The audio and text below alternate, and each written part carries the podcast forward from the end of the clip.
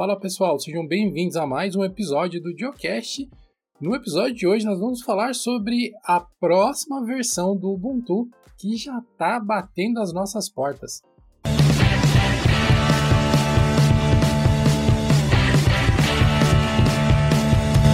Esse episódio do Geocast conta com o apoio do Sanebox, que é uma ferramenta muito bacana para te ajudar a recuperar a sanidade da sua caixa postal. Um membro lá do fórum de Linux tinha comentado como que ele poderia fazer para limpar a sua caixa postal de um monte de e-mails que estavam chegando, que eram todos e-mails indesejados, que ele acabou se cadastrando ali por algum momento e depois não precisava mais daquela informação. Se ele utilizasse o Sanebox, ele poderia criar um filtro inteligente dentro da sua caixa postal que automaticamente iria sumir com todas essas mensagens, deixando apenas o que realmente importa para ele aparecendo na caixa postal.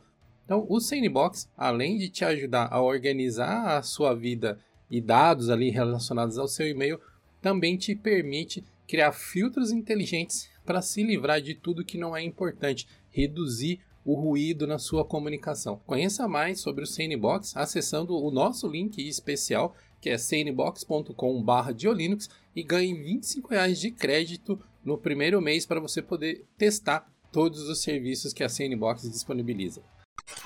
O Ubuntu 2210 Kinetic Kudo este nome trava-línguas está prestes a ser lançado. A sua previsão oficial de lançamento, se não tiver nenhum bug muito catastrófico, alguma coisa que interfira com o desenvolvimento, é já neste mês, 20 de outubro, então realmente está muito perto. E nesse episódio do Geocache eu convoquei aqui meu, meu partner, meu, meu brother de falar mal das distribuições e elogiar a Apple, Raul Craveiro, para me dar um apoio aqui para destrinchar quais são as novidades dessa versão do Ubuntu. E aí, pessoal, beleza? Já comecei aqui o episódio sendo atacado. Um crime isso aí.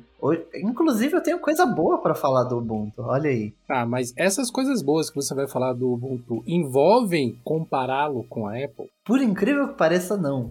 Olha só. Isso é um avanço. Dá, dá para comparar algumas coisas, mas o que eu tenho para falar não, não é não. Quem acompanha o projeto de Linux aí nas interwebs, no blog, nos nossos canais, vocês já devem ter visto que essa semana saiu um post onde o nosso redator Ariel fez uma análise bem profunda de todas as principais novidades que estão chegando no Ubuntu 22.10. Algumas coisas podem mudar ainda nesse período, mas é muito difícil, falta pouquíssimo tempo para o lançamento geralmente nessa etapa do desenvolvimento, os programadores eles estão mais preocupados em corrigir bugs e deixar as coisas mais polidinhas, mais redondinhas, do que tentar colocar uma função nova, algum recurso novo que pode colocar mais bugs e quebrar alguma coisa que já estava funcionando. Então, é bem seguro a gente já começar a fazer análises dessa versão, porque muito dificilmente alguma coisa grande vai mudar imediatamente até o lançamento. Esse momento é a hora onde ele vai varrer no chão, vai passando paninho no móvel para deixar tudo brilhando para a visita chegar, né? Pode até acontecer de tirar alguma coisa, mas de adicionar é muito difícil. É sempre bom dizer que essa versão que vai sair do Ubuntu agora não é uma versão LTS, as versões 10, elas nunca são LTS, né? A, a próxima versão do Ubuntu será uma LTS? Não, próxima, próxima LTS é 2404. É sempre no ano par também, que é a cada dois anos. Olha aí, já dá para colocar no Enem essa aí. Então as versões terminadas em 10 nunca são LTS e as versões 04 somente as que são começadas em número ímpar. Ou oh, número par, já ia reprovar já. São candidatas à LTS. Né? A atual LTS do Ubuntu é a 2204, a anterior foi a 2004 e a famosíssima e idolatrada 1804, que é uma das LTS mais adoradas até hoje de todas que eu já presenciei o lançamento. É, essa 2204 também está sendo bem elogiada, o pessoal tem, tem começado a elogiar falando que a, que a Canônica tá, tá voltando a, a fazer as coisas direito. Tirando o Snap, que Acho que nunca vai deixar de ser polêmico, mas as pessoas estão gostando desses últimos lançamentos. E eu imagino que o pessoal também vai gostar desse, desse 2210 que a gente vai falar hoje, né? Cara, eu testei a 2204 até. Eu não sou um grande fã de Ubuntu, usei durante muito tempo o Ubuntu, porque era a única coisa que funcionava na minha máquina, mas depois de um tempo, quando você já pega o jeito ali do seu equipamento e aprende como fazer ele funcionar em outros lugares, o Ubuntu acabou deixando de ser uma necessidade para mim. E eu não gosto de muitas coisas da interface dele, tipo aquela barra lateral que ele tem, que é uma forma ali de se lembrar dos resquícios do Unity e tal. Eu não acho aquilo muito produtivo, eu não gosto daquilo. Eu prefiro a barra ou embaixo ou barra em cima, como o Gnome normalmente tem, né? Então, acaba sendo mais interessante para o fluxo de trabalho que eu estou acostumado. E depois disso, depois da 2204, eu realmente meio que ignorei, continuei usando meu Debian feliz da vida aqui, até pouquíssimo tempo atrás, quando o Debian fez o favor de quebrar os drivers do CUDA, pelo menos eu tive sérios problemas aqui na minha máquina, fiquei sem acesso a esse recurso que para mim é essencial e tive que mudar para um dos filhos do Ubuntu. Olha só, estou neste momento utilizando justamente o Pop OS 2204, que é uma, uma distro bastante sólida assim. Eu tenho minhas, minhas queixas por conta das trocas de, de atalho, algumas coisas que mudam em relação ao gnome padrão, mas no geral o desempenho está sendo sim fantástico. É, mas acho que eventualmente também a gente vai aceitando que não existe uma distro perfeita, né? Sempre tem um problema aqui, um problema ali. A gente acaba se adaptando com base no, no que é mais próximo ali do ideal. Né? No meu caso, é o Fedora. Mas pô, tem, tem muita distro boa aí no mercado também. Já deixei bem claro no episódio anterior que a gente gravou sobre o Fedora. Eu tenho uma imensa admiração pelo Fedora que deve ser tão grande quanto o ódio que o Fedora tem de mim, porque eu não consigo fazer o Fedora funcionar direito na minha máquina nas minhas máquinas, porque ao longo dos anos eu troquei de computador algumas vezes. E tirando notebooks, eu nunca consegui deixar o Fedora redondo em nenhuma workstation que eu utilizei. Nos notebooks geralmente vai assim suave. Mas enfim, talvez seja alguma coisa do meu vício de instalar as distribuições que acaba atrapalhando um pouco meu relacionamento com o Fedora. Vou mandar aquela clássica, né? Na minha máquina funciona. Vamos retornar aqui a, a falação ao redor do Ubuntu 22.010. Eu não vou ficar repetindo o, o nome bonitinho da distribuição, senhores. Eu vou até deixar isso aqui anotado para que vocês saibam, porque toda vez que a gente cita o nome da distribuição, o Raul Craveiro tem uma crise ali. Ele começa a rir, ele começa a lembrar de piadinhas infames. Então, pro bem do andamento do episódio, eu vou falar só o Ubuntu 22 10 daqui pra frente. Eu só vou deixar aqui uma dica. Se você quer saber o porquê que eu tô rindo, procura a página do Wikipedia do, do animal. Só isso. Vocês vão entender o porquê que eu tô rindo. Começando, acho que nisso do nome, né? A Canonical, ela tem essa mania de, na, a maioria dos bichos ser um bicho assim, meio. meio estranho, né? Alguma coisa assim que você não, não ouve sempre, sabe? Não é tipo gato, cachorro, falar umas coisas assim. É sempre, é sempre uns animais assim muito específicos. Claro que tem exceções, né? Mas, mas no geral, é sempre um, uns animais assim um pouco mais obscuros. Né? Desse, inclusive, o culto eu nem sabia que existia. Eu sou obrigado a concordar que a Canonical ela deve ter uma lista com os filos, né, os nomes de animais e todo nome que parece minimamente normal, eles automaticamente riscam da lista. Falam, não, isso aqui não serve. A gente não vai ter um, um boi veloz nunca, entendeu? Aqui. Não, não vamos ter um cachorro saltitante nunca. Então tem que ser alguma coisa totalmente esquisita que é para as pessoas se lembrarem, ou não, né? Do, desse nome maluco que eles escolhem. Eu ainda acho que devia ter um Ubuntu cachorro caramelo. Mas, que inclusive já dá CC ali, né? É, Acho que não vamos ter um, no caso. Não sei se você sabe disso, ou se você se lembra, assim, mas uma das versões anteriores do Ubuntu, que eram com C, quase, por pouco, que os brasileiros não fizeram chamar chupa-cabra. Que é por votação popular que acontece a escolha do nome, ou pelo menos antes era por votação popular. E a turma do Brasil se aglomerou de uma forma e começou a tentar achar apoiadores nas outras regiões aqui da América Latina, né? Falam espanhol, tal, que onde a lenda dos chupa-cabras é bastante conhecida. E, cara, o Chupacabra chegou no estágio final. Ele foi um dos três últimos nomes assim, daquela série. Imagina, o Ubuntu Chupacabra. ah, o brasileiro sempre causando, né? Eu não sabia dessa história. E não passou por pouco. Acho que os caras perceberam a mutretagem e falaram: não, não, não, não, peraí, vamos, vamos, vamos fingir que a gente tá caindo nessa, né? Mas enfim, histórias da Canonical à parte, assim como todas as versões terminadas em 10, essa versão 2210 ela não implementa grandes novidades, ela não muda nada gigantescamente no fluxo de trabalho que a gente já está acostumado com o Ubuntu. Normalmente essas grandes mudanças ficam para as versões LTS ou para alguma versão um pouquinho antes de uma LTS, porque daí eles têm tempo suficiente para lapidar para testar e tirar todos os bugs e problemas dessas novas versões antes de chegar na próxima LTS. Então, um grande candidato aí para nós vermos coisas bem diferentes vai ser o 2310, né? O 2310 pode ser realmente uma, uma quebra de paradigma com várias coisas novas, várias grandes mudanças dentro do Ubuntu. Mas até lá a gente deve ficar só mesmo com as atualizações do GNOME, talvez o, o instalador em Flutter, que algum dia deve ver a luz do dia. Né? Eu tô começando a achar que esse instalador é, é lenda, porque tem um tempinho que estão falando desse instalador e até agora nada. Sabe? A gente sabe que ele existe, mas ele ainda não chegou em nenhuma em nenhuma versão. É essa versão 2210, tipo, apesar dela não ser nossa, inovadora, revolucionária, eu acho que é uma boa, é uma boa versão, porque ela tem refinado muita coisa ali, tipo, deixado as coisas mais redondinhas. Eu acho que isso é sempre bem-vindo também, sabe?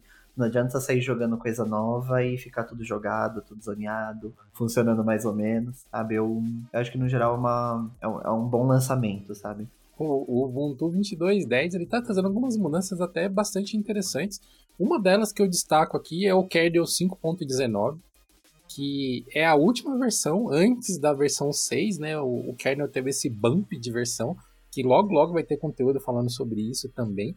E essa versão 5.19, ela tá muito interessante, principalmente para quem tem hardware da AMD, tanto as GPUs quanto os processadores, porque ele traz um monte de otimizações que estão garantindo aí algumas performances nunca antes vistas em hardware da AMD. O pessoal do Foronix está fazendo uma série de benchmarks, eu até sugiro se você ainda não conhece o site Foronix, procura aí no Google, é foronix.com, se eu não me engano, e acompanha eles lá, porque, meu, eles fazem muitas análises muito bacanas sobre como que tá o desempenho de cada versão do kernel, de cada versão nova de driver, do Mesa, do driver da NVIDIA, eu, eu me mantenho informado por lá, geralmente, para essas coisas. É, o Ubuntu, assim, né, geralmente perto do lançamento, ele sempre puxa a última versão disponível, né? É, de maneira estável, é claro.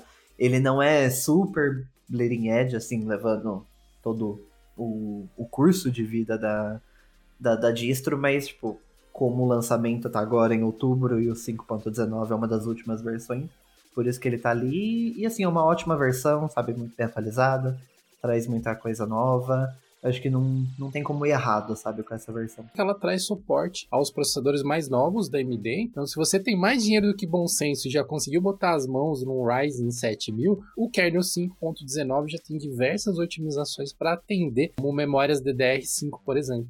Inclusive, se você tiver realmente muito dinheiro sobrando, pode mandar um processador pra gente também. Estamos sempre aceitando. Não, não, não recusaria um, um Ryzen 7000, não. E se você tiver muito dinheiro e menos bom senso ainda, você pode mandar um para Raul e um para mim. e mais uma NVIDIA da, da linha 40. Olha aí, já fecha o combo aí. É, aí eu acho que a gente já tá abusando da falta de bom senso das pessoas que têm dinheiro. Mas isso nos lembra que nós temos que voltar a falar do Ubuntu.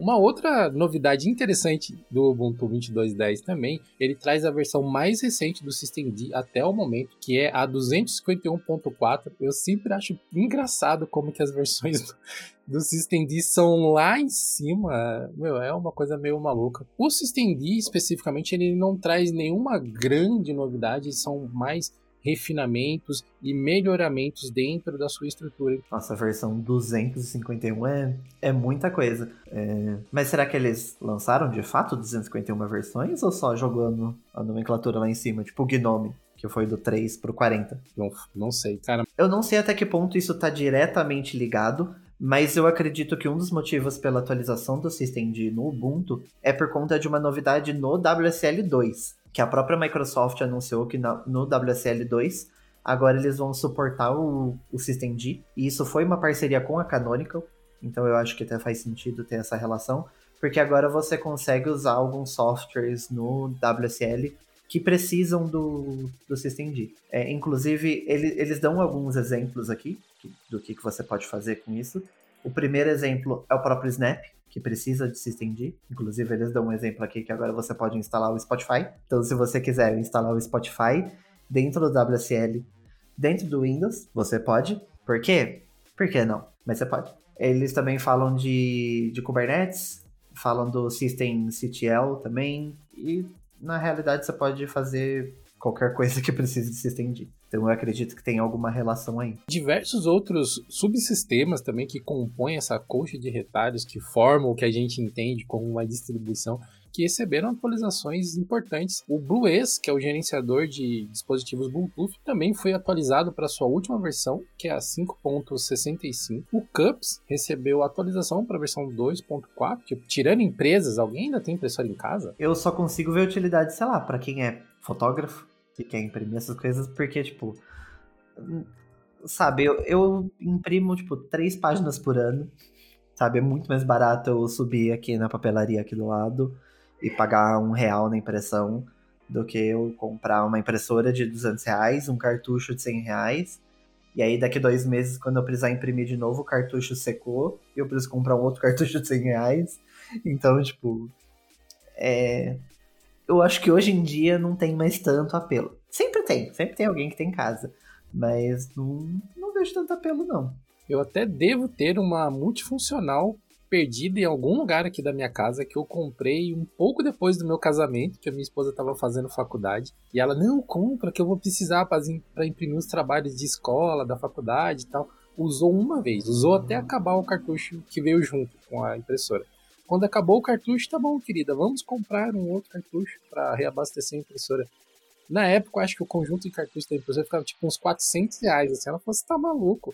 Joga esse negócio fora, nunca mais usar essa impressora. Esse é o esquema de negócio, inclusive, da impressora, né? Porque eles vendem a impressora perdendo dinheiro e depois ganham no cartucho. E aí, tipo, se você vai usar para imprimir, tipo, a etiqueta do Mercado Livre, só, sabe, não, não, não justifica, sabe? Você precisa realmente. Só vai justificar em empresa ou se você tem uma papelaria de fato. São situações bastante específicas mesmo. Seguindo com as atualizações nesses subsistemas né, que compõem a distro, nós temos a versão mais atualizada do Poplar, a versão também mais atualizada do Pulse Audio para manter ainda a compatibilidade com programas e equipamentos que dependem desse subsistema e as atualizações mais recentes do X10G. Eles também atualizaram o Pipewire. O Ubuntu substituiu o Pulse Audio pelo Pipewire, então é ele que vai vir ativado por padrão. Você pode usar o Pulse Audio ainda se você quiser, mas por padrão ele vai vir o Pipewire. Pipewire é de longe assim uma das novidades como padrão nas distros que realmente tem me deixado mais feliz nos últimos tempos. A quantidade de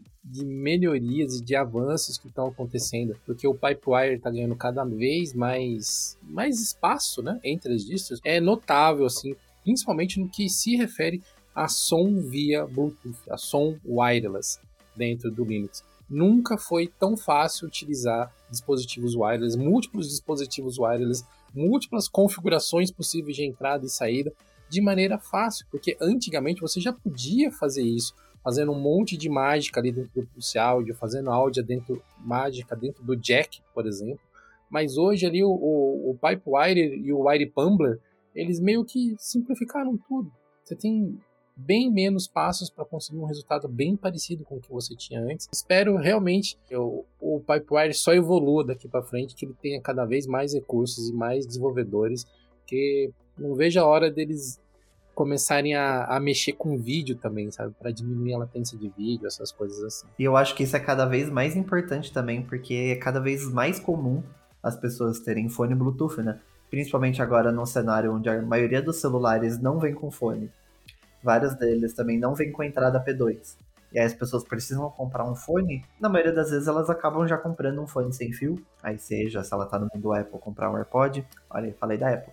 É, ou, tipo, você comprar literalmente qualquer outro fone, e tem fones muito bons e muito baratos, assim, no mercado hoje em dia. Tipo, um, um foninho desses intra-auricular você acha por 100 reais um fone bom, sabe? É, então é cada vez mais importante que tenha um, um bom suporte para isso. Né? E realmente o Pipewire faz um ótimo serviço. Exatamente. E para concluir, nós temos qual mais atualização, Raul? O Mesa, agora ele tá na versão 22. O Mesa, né, é o, é o driver. O Mesa ele é o driver, né, para você que usa Intel ou AMD. É, é bastante falado ali quando a gente fala de, de jogo, principalmente, porque é o que, que acaba mais utilizando as versões mais recentes, assim, mas não, não serve só para jogo também. Sim, e o, o Mesa 22, assim como o kernel, tem recebido muito amor da AMD, muito amor mesmo. Novamente citando o pessoal da Foronix lá que faz um trabalho fantástico de benchmark e de análise de desempenho. Eles publicaram recentemente diversas análises sobre como que o, o as GPUs, principalmente da AMD, estão conseguindo extrair muito mais desempenho, muito mais FPS utilizando as versões atualizadas do Mesa, porque receberam porções de código novas da AMD que antes estavam enfiadas dentro do firmware da AMD. Então eles liberaram mais algumas é, funções novas, algumas extensões novas para ser incorporada no Mesa, que está fazendo uma boa diferença aí para os usuários. É, até bugs específicos eles estão corrigindo, sabe? A AMD está realmente investida nisso. Inclusive citei no, no último dia Linux News da semana passada, né? É, que a AMD está trabalhando para melhorar o CSGO. Inclusive, tipo, não é um jogo dela, sabe? Mas eles estão é, liberando uma correção no Mesa que, que acelera o, o, tempo de inicialização do jogo, que algumas pessoas estavam reclamando que estava tipo, muito lento, que estava em torno de 150 segundos para iniciar o jogo, o que é, tipo, é muita coisa, realmente não é normal, e estava caindo para 10 segundos, sabe? E a própria AMD que está trabalhando nisso também. Não sei se já nessa... É, não sei se já nessa versão do, do Mesa vai entrar, mas é, é para chegar em breve, sabe? Imagino que em alguma atualização próxima já deva entrar. Nossa, Raul, eu não vi essa informação, eu não vi esse vídeo. Onde que eu posso acessar para, poder ver essas novidades que você publica aí, que você comentou? É, esse vídeo tá lá no Linux Clips, em youtube.com.br Clips. Se você ainda não conhece o nosso canal de clips, você tá comendo bola. A gente sempre fala dele aqui no Geocache, porque o Geocache aparece em vídeo também, os cortes do Geocache uhum. estão presentes lá no nosso canal. É sempre muito bacana poder levar a parte do conteúdo que a gente gera aqui em áudio e vídeo para vocês lá. Então não se esqueçam, além do canal principal, youtube.com/diolinux, nós temos o nosso canal secundário, que nem já pode ser chamado de canal secundário, mas nós temos mais um canal de divulgação de conteúdo aqui do projeto de Olympus, que é o de Olympus Clips. Tem muito conteúdo lá, tipo, realmente não dá nem para falar que é um canal secundário, é um canal à parte com muito conteúdo bom. Assim, não é porque eu tô lá toda semana, mas realmente tenho muito conteúdo bom. Tem o Dia Linux News toda quarta-feira, tem cortes do Geocast toda semana, tem tutorial de várias pessoas da equipe, tem, tem realmente muita coisa boa. É, estamos já com 18.500 inscritos, mas ajudem a gente aí a alcançar os 20 mil inscritos. Então, você que curte já o, o, conteúdo do canal principal, curte o conteúdo que a gente produz aqui no Geocast, no blog e tal, acessa lá, se inscreve, assina o canal, não custa nada. Deixa um likezinho nos nossos vídeos, deixa um comentário pra gente saber também o que, que você tá achando dos conteúdos. Essas novidades que a gente citou aqui das atualizações dos subsistemas, elas meio que são os principais Pix que a gente tem até o momento. Se você for entrar em outras áreas mais específicas, como o Ubuntu Server, o Ubuntu para IoT e todas as outras vertentes aí que vão receber versões novas também, aí seriam novidades demais para citar aqui. A gente ia ter um, um geocache de 6 horas novamente, mas acho que vale a pena citar especificamente algumas outras novidades que estão destacadas no Release Notes do Ubuntu Release Notes oficial, o, o pré-release notes, né? Que é o que vem antes do lançamento oficial, que destaca ali algumas novidades em relação à autenticação OAuth, que recebeu algumas mudanças de flags novas, o Bind 9, que também teve uma atualização na sua especificação padrão, o R5, que recebeu algumas mudanças, uh, e eu acredito que é isso, né? São as principais coisas para nós destacarmos até agora.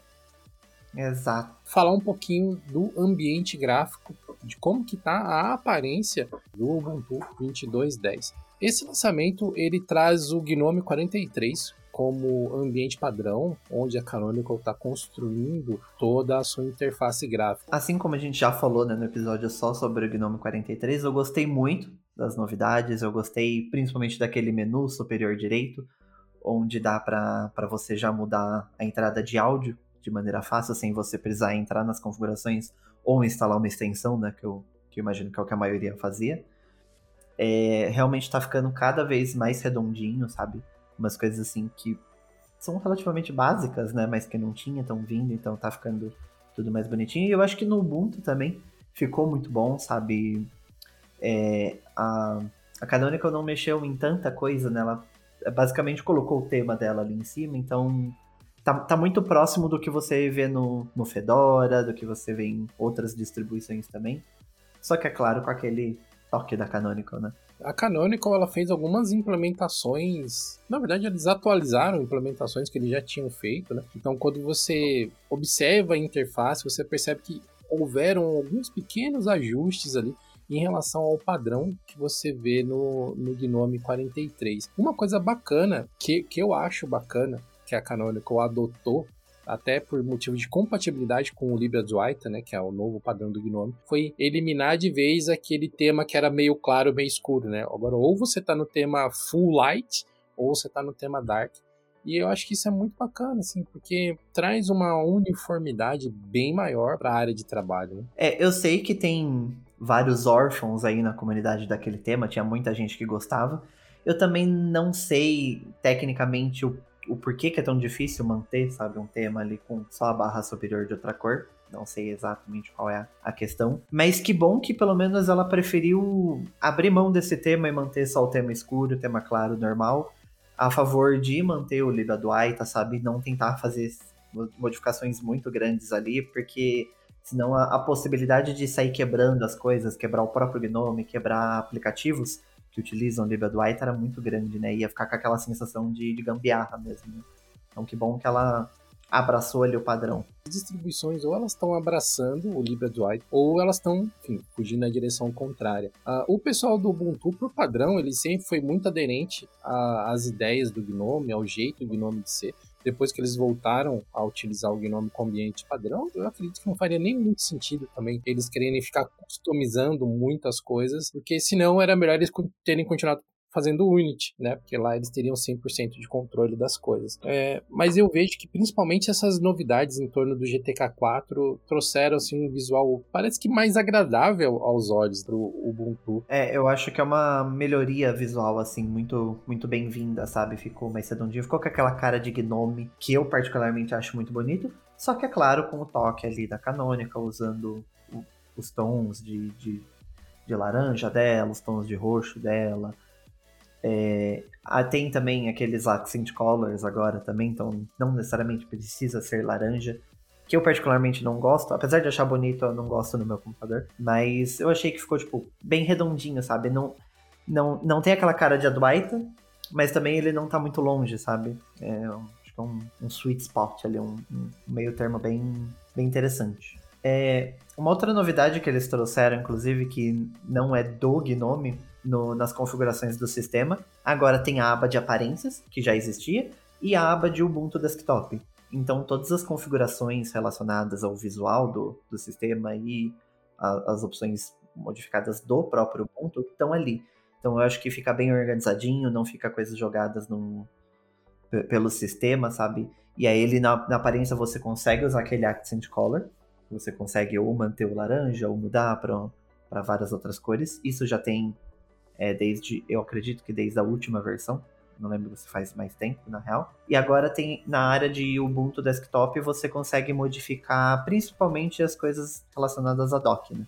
Que é é relacionada às extensões né, que, o, que o Ubuntu adiciona, mas principalmente a dock. Você consegue mudar a posição dela, tamanho, se oculta ou não. Eu acho que essa adição ela é bastante útil para os usuários, porque antes você ficava dependendo ou de acessar o painel de extensões para você customizar isso, dependia de ficar baixando outros aplicativos como o Gnome Tweaks para poder fazer esses ajustes finos na dock ou em outras áreas do sistema operacional ali, dessa parte mais visual, mais do eye candy. Bom, já já que a Canonical se dá o trabalho de desenvolver essas customizações que não são poucas, vale a pena colocar um pouquinho de amor a mais e já deixar uma forma dos usuários não quebrarem isso fuçando no lugar onde não deve. É porque até então, antes deles adicionarem nessa essa possibilidade de customização, tipo, não é que não tinha como customizar, mas você tinha que ir em painéis ali muito mais escondidos. E querendo ou não, se a pessoa já não sabe o que tá fazendo, a chance dela sair quebrando, mexendo em coisa que não devia é muito grande.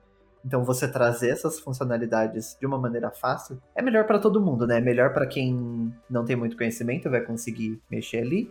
E também para quem tem, só que tipo, evita você ter que ficar fazendo vários outros passos, tá ali, dois cliques, você mudou a posição, mudou o tamanho e, e tá tudo certo, sabe? E você continua entregando a possibilidade de customização. Você não, não tá capando isso do usuário. E ainda nessa parte mais visual, mais na cara do usuário, a Snap Store recebeu também um pouco de carinho. Né? Felizmente, graças a Deus, a Snap Store recebeu um pouco de carinho trouxe algumas mudanças e o Dio até fez um vídeo que está lá no nosso canal de clips explicando e entrando em mais detalhes sobre as novidades que estão na Snap Store. Então eu recomendo, depois de terminar de escutar esse episódio aqui, dar um pulinho lá e ver o vídeo que o Dio fez, porque tá, tá bacaninha, bastante conteúdo interessante. Sim, a Snap Store né, ela vai ser completamente reformulada, agora vai ser feita em Flutter. Eu acredito que não vai chegar ainda nessa versão, porque ela está em, em alpha ainda. Mas é, a, a, maior reclamação das pessoas, né, que é a Snap Store, talvez esteja com, com os dias contados, sabe? Porque essa nova loja ela ainda tá um pouco crua, sabe? Dá pra ver que realmente falta muita coisa. Mas até aí tá em alfa ainda, então a gente entende essas questões e aparentemente tá bem melhor, sabe? Tá, tá funcionando rapidinho, sabe? Não tá com, com aquela lerdeza que tinha, então acho que tem, tem muito potencial aí. É, e mesmo a loja que já está embutida no 2210, ela recebeu um tratamento GTK4 aí, aparentemente ela está com uma, uma aparência bem mais íntegra em relação ao resto do ambiente que sempre foi um problema na Snap Store, né? A Snap Store sempre parecia um alien dentro do Ubuntu. E dessa vez ela tá com cara de Gnome 43, pelo menos. Então acho que eles fizeram ali o favor de atualizar pro GTK4 e pro LibreWriter tá para ficar com uma aparência mais interessante, mas eu notei um problema que nos meus testes a Snap Store não adotou o tema Dark quando eu mudei o tema Dark do sistema. Provavelmente porque ela é um Snap e precisa de passos extras para o Snap ficar com, a, adotar o tema Dart do sistema também. Né? É, tá aí uma coisa que a Canonical deveria dar um pouquinho mais de atenção também. Vamos esperar que, que seja algum bug, sei lá, que, que até a versão final eles deem um jeito de consertar isso. Acho difícil, para ser sincero, mas né, realmente é algo que de deveria ter, sabe? Deveria ter esse suporte. Já que se a própria Canonical tá liberando ali o menu de aparências, ter os accent colors, ter dark mode, light mode. O, o mínimo que a gente espera é que os softwares que vêm com o sistema já padrão obedeçam, sabe, essas, essas novidades, né? É um desafio que a Canonical vai ter que enfrentar durante muito tempo ainda, porque o principal mercado de interesse dos snaps são os servidores, são os serviços na nuvem, e esse ambiente desktop que demanda esse tipo de detalhamento, igual a gente está falando aqui, de ter, pô, se eu mudei a cor do tema, se eu mudei o accent color, esses aplicativos deveriam aprender a responder a isso também. Não é uma realidade que existe no ambiente dos servidores, né? Ninguém está se preocupando com isso em servidores.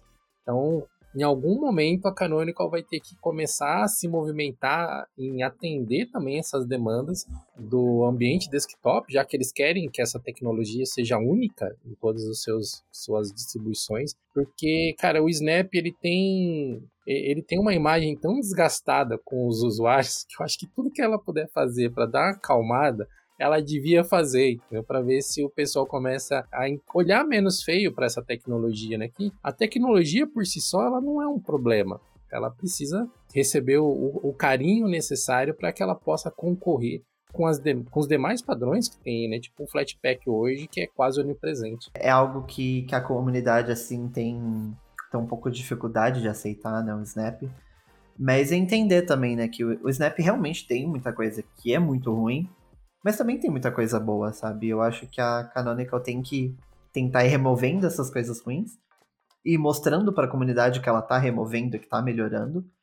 Porque tem, tem muito potencial, sabe? Mas tem, tem realmente seus pontos de melhora ali, umas coisas que não dá para defender, umas coisas assim meio, meio mais ou menos. Mas tem, tem potencial, sabe? Tem, tem potencial. Ter concorrência também é uma coisa bacana, porque uma equipe que está trabalhando num determinado paradigma pode acabar aprendendo com as inovações que outra equipe está trabalhando em outro paradigma pensou para resolver um, um problema deles. A gente vê o tempo inteiro isso acontecendo em linguagens de programação, onde aparece um determinado recurso numa linguagem e pouco tempo depois, poucas semanas ou poucos dias até já aconteceu, esse mesmo recurso está numa outra linguagem totalmente diferente, porque Cara, não faz sentido, principalmente quando nós estamos falando de projetos de software livre, apesar do Snap ter um, uma pequena reticências nessa área, né? Porque a parte server do, do Snap ainda é fechada. Mas, enfim, o Dio também comentou isso no conteúdo recente, então fica tranquilo, tem bastante informação sobre isso. Mas, poxa, tem tanta coisa bacana acontecendo do lado do Flatpak, com integração melhor com o sistema, os aplicativos iniciando super rápido, os aplicativos ficando um pouco menores, uh, os selos de qualidade que estão sendo implantados para garantir que os softwares são seguros. Cara, se tudo isso começar a, a ser trocado entre os diversos formatos que estão disponíveis no mercado, cara, quem ganha somos nós. Cara, que fantástico. Você imagina você ter toda a flexibilidade do API Image, por exemplo, que você pode rodar em qualquer lugar que você queira, com a segurança de você poder ter o Flatpak rodando num sandbox e, sei lá, com a entrada de mercado que a Canonical tem com as grandes empresas, os grandes players de tecnologia, com o Snap, tem um, um formato que conseguisse transitar em tudo isso, ou que as tecnologias transitem em, nesses meios todos que eu citei, cara, pra gente é, é, um futuro lindo, assim, a gente só vai ter coisas boas para aproveitar e utilizar, né? Até porque acho que é entender que a gente não tem que escolher um lado, né? A gente pode muito bem usar Snap, Flatpak, AppImage e os pacotes tradicionais ao mesmo tempo numa distribuição, sabe? Não precisa, tipo, ai, mas o Snap é ruim, então eu não vou usar Snap, eu só vou usar Flatpak. Ou tipo, ai, já tô usando Flatpak, não tem por que usar Snap. Sabe? De fato, você pode dar preferência para um, um determinado formato que você gosta mais, mas nada te impede de usar outros formatos também, principalmente para softwares que estão disponíveis no formato só. Sabe? Tem coisa que está disponível só em Flatpak, tem coisa que está disponível só em Snap. Então, por que não usar os dois, né? E, tipo, e querer que os dois melhorem também. Exatamente, exatamente. Cara, a gente só ganha com isso. Não é muito difícil imaginar que parte da comunidade lá anos atrás, quando a Valve falou, oh, quer saber? Eu vou começar a fazer o Proton aqui, que vai ser baseado no Wine. Aí muita gente deve ter falado assim, ai meu Deus, por que, que não ajuda o Wine logo? Por que tem que fazer o Proton? Bom, olha onde estamos hoje, senhores, com Steam Deck, com esse monte de jogos rodando no, no Linux tão bem ou melhor do que nas plataformas para as quais eles foram desenvolvidos. E em momento nenhum isso quis dizer que a Valve não ajudou o Wine. Ela, ela ajuda o Wine, mas ela testa no ambiente no qual ela tem total controle e depois isso vai upstream. Porque né, ela pode dessa forma imprimir o ritmo que ela quer. E é mais ou menos o que a Canonical faz, o que o pessoal do Flatpak faz, assim sucessivamente. Acho que é essa a questão também, né? Isso não quer dizer também que o Wine não tira vantagem dessas coisas, né? Entender que, que tecnologias podem coexistir, né? E elas podem se ajudar. Acho que isso cobre as principais novidades relacionadas ao Ubuntu 22.10, o Kinect Kinect Kudo, uh, ainda no release notes, no pré-release notes oficial, é citado que as, todas as versões, as flavors oficiais também serão atualizados, né? O Kubuntu, o Lubuntu, o Ubuntu Bud, o Ubuntu Mate, o Ubuntu Studio, o Xubuntu e o Ubuntu Unity, que recentemente foi promovido a flavor oficial. Então todas essas versões, essas flavors devem ser atualizadas tão logo saia o lançamento oficial por parte da Canonical. Esse inclusive é o primeiro lançamento do Ubuntu Unity como uma distro oficial Ubuntu, né? Porque, tipo, ela teve os outros lançamentos, mas ela era um remix, né? Não era uma, uma flavor oficial. Então, tipo, tem, tem esse ponto aí também que vai marcar. E é óbvio, nenhuma dessas distros vão, vão receber as novidades do, do Gnome, por motivos óbvios. Mas todas as outras questões ali de back-end, a questão de, de mesa mais novo, kernel, essas coisas, tudo vem em, em todas essas versões. Né?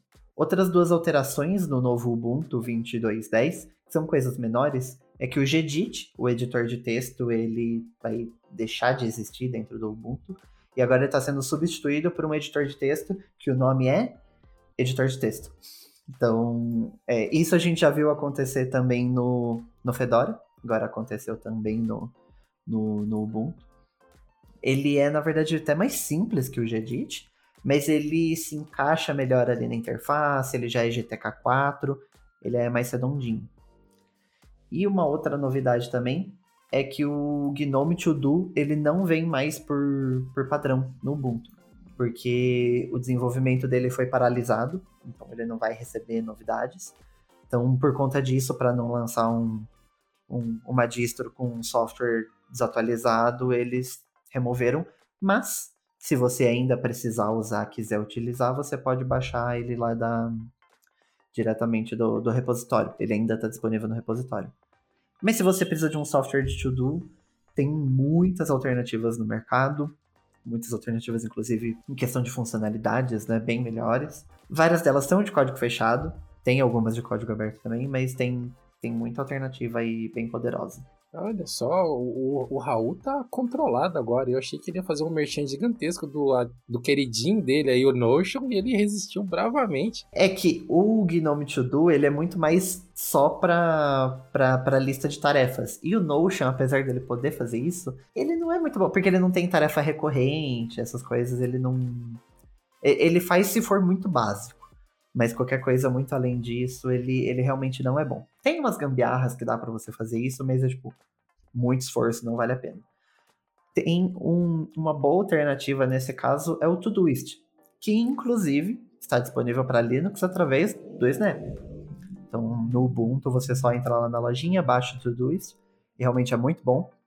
O Microsoft To Do é muito bom, inclusive, por incrível que pareça mas eu não acho ele bom na versão web. Eu acho bem ruimzinho. Ele não tem versão nativa para Linux. No Linux eu usaria a versão web. Então, realmente, nesse caso, eu não recomendaria. Só se você usa Windows, Mac ou mobile. Porque eu, particularmente, não gosto do jeito que a Microsoft faz interface web. Eu acho, na grande maioria, muito ruim. O Microsoft To Do é um desses. Depois que eu comecei a usar o calendário para tudo, eu, eu meio que dropei assim esse software de gestão de de tarefas, né, específico, porque eu acabo concentrando tudo no calendário e mesmo tendo diversas outras limitações, eu acabo me virando por ali. Eu gosto muito do Todoist, inclusive eu nunca me dei muito bem com outros além do Todoist, principalmente por conta do eu nunca lembro exatamente o nome da função que eles dão, mas aquilo que você pode escrever na tarefa e ele vai reconhecer as datas, essas coisas, tipo, escrever tipo, ah, comprar pão amanhã, e ele vai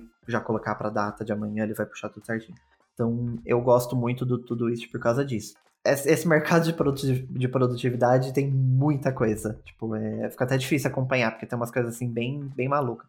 Aí tem software que custa, tipo, 300 reais. O Things, que tem só no, no mercado da Apple, é 60 dólares só a versão de Mac. Aí depois tem ou 50 ou 60 dólares a versão de Mac. A de iPad é mais 20, a de iPhone é mais 10. Ridiculamente caro. E faz a mesma coisa que o Todoist faz de graça. Só que é mais bonitinho. Eu, tipo, tem, tem realmente para todos os gostos, sabe? É, é um cenário assim meio, meio maluco. Eu acho que isso encerra as novidades, o que a gente tem para comentar com vocês aqui sobre o Ubuntu 22.10 Kinect Cube. Tem um wallpaper, não sei se eu cheguei a comentar isso na gravação, mas eu lembro que em off eu comentei. É um wallpaper engraçadinho ali, né? Do Bambi saltando sobre um, um elemento geométrico ali no plano de fundo, achei até bonitinho. Não é um dos meus preferidos do Ubuntu, mas é bonitinho. É, não, é, ele realmente não é o mais bonito dos, dos lançados até hoje, mas ele também tá longe de ser dos mais feios, porque já teve muito wallpaper feio, teve alguns bem duvidosos. Esse eu achei ele bem bonitinho, sabe? Bem charmosinho. Mas acho que eu vou abster meus comentários a só isso, porque o que eu quero falar não, não pode. Na verdade, é, é, esse é um comentário só para encerrar esse episódio aqui. A gente tem um podcast que a gente gravou, um episódio do Geocast, juntando a equipe inteira. Foram umas seis horas de gravação, se eu não me engano, né, Raul? E vocês ouviram esse episódio, só que vocês ouviram a parte que é publicável Então vocês devem ter tido acesso a um episódio, sei lá, de umas duas horas, mais ou menos, e as outras horas todas eram impublicáveis. Desculpa, gente, não dá. Foi a gente dando risada e falando besteira aqui uns com os outros. Não, até porque, tipo, foi foi literalmente seis horas de gravação. Não daria para fazer um episódio de seis horas de jeito nenhum. É, tipo, é um, é um Senhor dos Anéis em, em formato de áudio. É, é um Dinotopia em formato de áudio. É, não tem condição, mas é, é, um episódio bem antigo, inclusive. É da segunda temporada, eu acho ainda. Ou é o, é o primeiro da terceira? Deixa eu ver. Eu acho que é o primeiro da terceira. Foi um dos primeiros que eu comecei a editar. Eu já peguei umas pirambeiras assim logo de cara, né? É o primeiro episódio da, ter da terceira temporada. Chama Conheça os Bastidores do Linux. É de 1 de setembro de 2021. Tem mais de um ano. Tem 41 minutos. a gente cortou bastante coisa. Eu achei que eu tinha deixado até maior do que isso, então. É, é um episódio muito bom, inclusive. Recomendo que vocês ouçam. Pra quem tem curiosidade de saber como que é o, os bastidores do Dio Linux. Não mudou muita coisa dessa época. Tem mudanças, é claro, que em um ano, né, as, as coisas mudam, mas ainda, ainda é bem atual, sabe, o episódio. Então recomendo. É isso aí. O único podcast que eu consigo recordar de cabeça, assim, tem uns episódios gigantescos, é o pessoal do MDM, né? Os Melhores do Mundo, que é um podcast que fala de cultura pop, quadrinhos, essas coisas assim. E eles publicam uns podcasts gigantes. Eu vi um podcast que eu não sei se isso era um fato ou não, ou se era só uma zoeira deles, mas era um podcast de 10 horas, estava publicado no feed deles. Eu não fui dar play para ver se era 10 horas de verdade, né? Porque, pô, o que, que você pode passar 10 horas falando, gente? Eu ouvi durante muito tempo o podcast do MDM, mas depois que eu parei com essa rotina de sair de um lugar e ir para outro, eu meio que fiquei sem tempo para ouvir podcast, né? Depois que eu comecei a trabalhar no escritório aqui de casa. Que eu ouvia quando eu tava no trânsito. Sim. Agora que eu não tenho mais trânsito, cara que eu vou escutar podcast. É, é, bem isso. Eu conheço um podcast que é muito longo, mas eu não ouço, porque não é o tipo de tema que eu, que eu gosto, que é o Xadrez Verbal, que é sobre política internacional, é, tipo, fala um pouco de história também, então, tipo, não é necessariamente o tema que eu gosto de ouvir, tipo, a, a média dos episódios é três horas. Três horas é um episódio curto sabe? Tem episódios de 4, 5, 6 horas. E, e, o mais curioso é que é um episódio semanal, sabe? Não é nem, sei lá, tipo, ah, episódio de 6 horas, mas é uma vez no mês. Você tem um mês para ir ouvindo ele quebrado. Não, é tipo, semanal. É. E são mais de 300 episódios, então, tipo, é, é muita coisa. É muita coisa. Que a gente já tem mais no episódio de 40 minutos, uma hora, que ainda é grande. A gente tem episódio que beira as duas horas. Tem um, um do Gnome, inclusive a entrevista com o Georges, acho que tem uma hora e quarenta. É, é, é uma média ali que, que é tranquilo de ouvir. Queria agradecer a todos vocês que continuaram nos ouvindo e acompanhando esse papo aqui. Começou falando sobre o Ubuntu 22.10, mas acabou tendo diversas é, pequenas fillers, né? Pequenos fillers. A gente acabou abordando umas outras coisas interessantes também. Espero que vocês tenham gostado desse episódio. Eu pretendo fazer mais testes com o Ubuntu 22.10, então nós devemos ter mais conteúdo sobre ele lá no blog assim que ele for lançado oficialmente e também devemos ter mais conteúdos no, no canal de Clips, provavelmente. Então, não se esqueçam de estar sempre acessando o nosso blog e de se inscrever lá no canal de Clips também. Bom, Raul, muito obrigado pela, pela parceria e pela presença nessa gravação. Quero falar uma última vez aqui, se você ainda não é inscrito, para você se inscrever lá no Dia Linux Clips. A gente tem quatro vídeos por semana lá. Então, tipo, tem vídeo do Dia Linux todos os dias da semana, sabe? Contando o Dia Linux e o Dia Linux Clips. Agora, no clip sai sempre de 5 horas da tarde. Então, para quem ainda não sabe do novo horário, tá sempre saindo às 5 da tarde. Tem, tem de tudo. Tem notícia, tem tutorial, tem cortes do Geocast, tem, tem bastante coisa legal. E valeu! Valeu, pessoal. Muito obrigado novamente e nós nos vemos no próximo episódio do Geocast.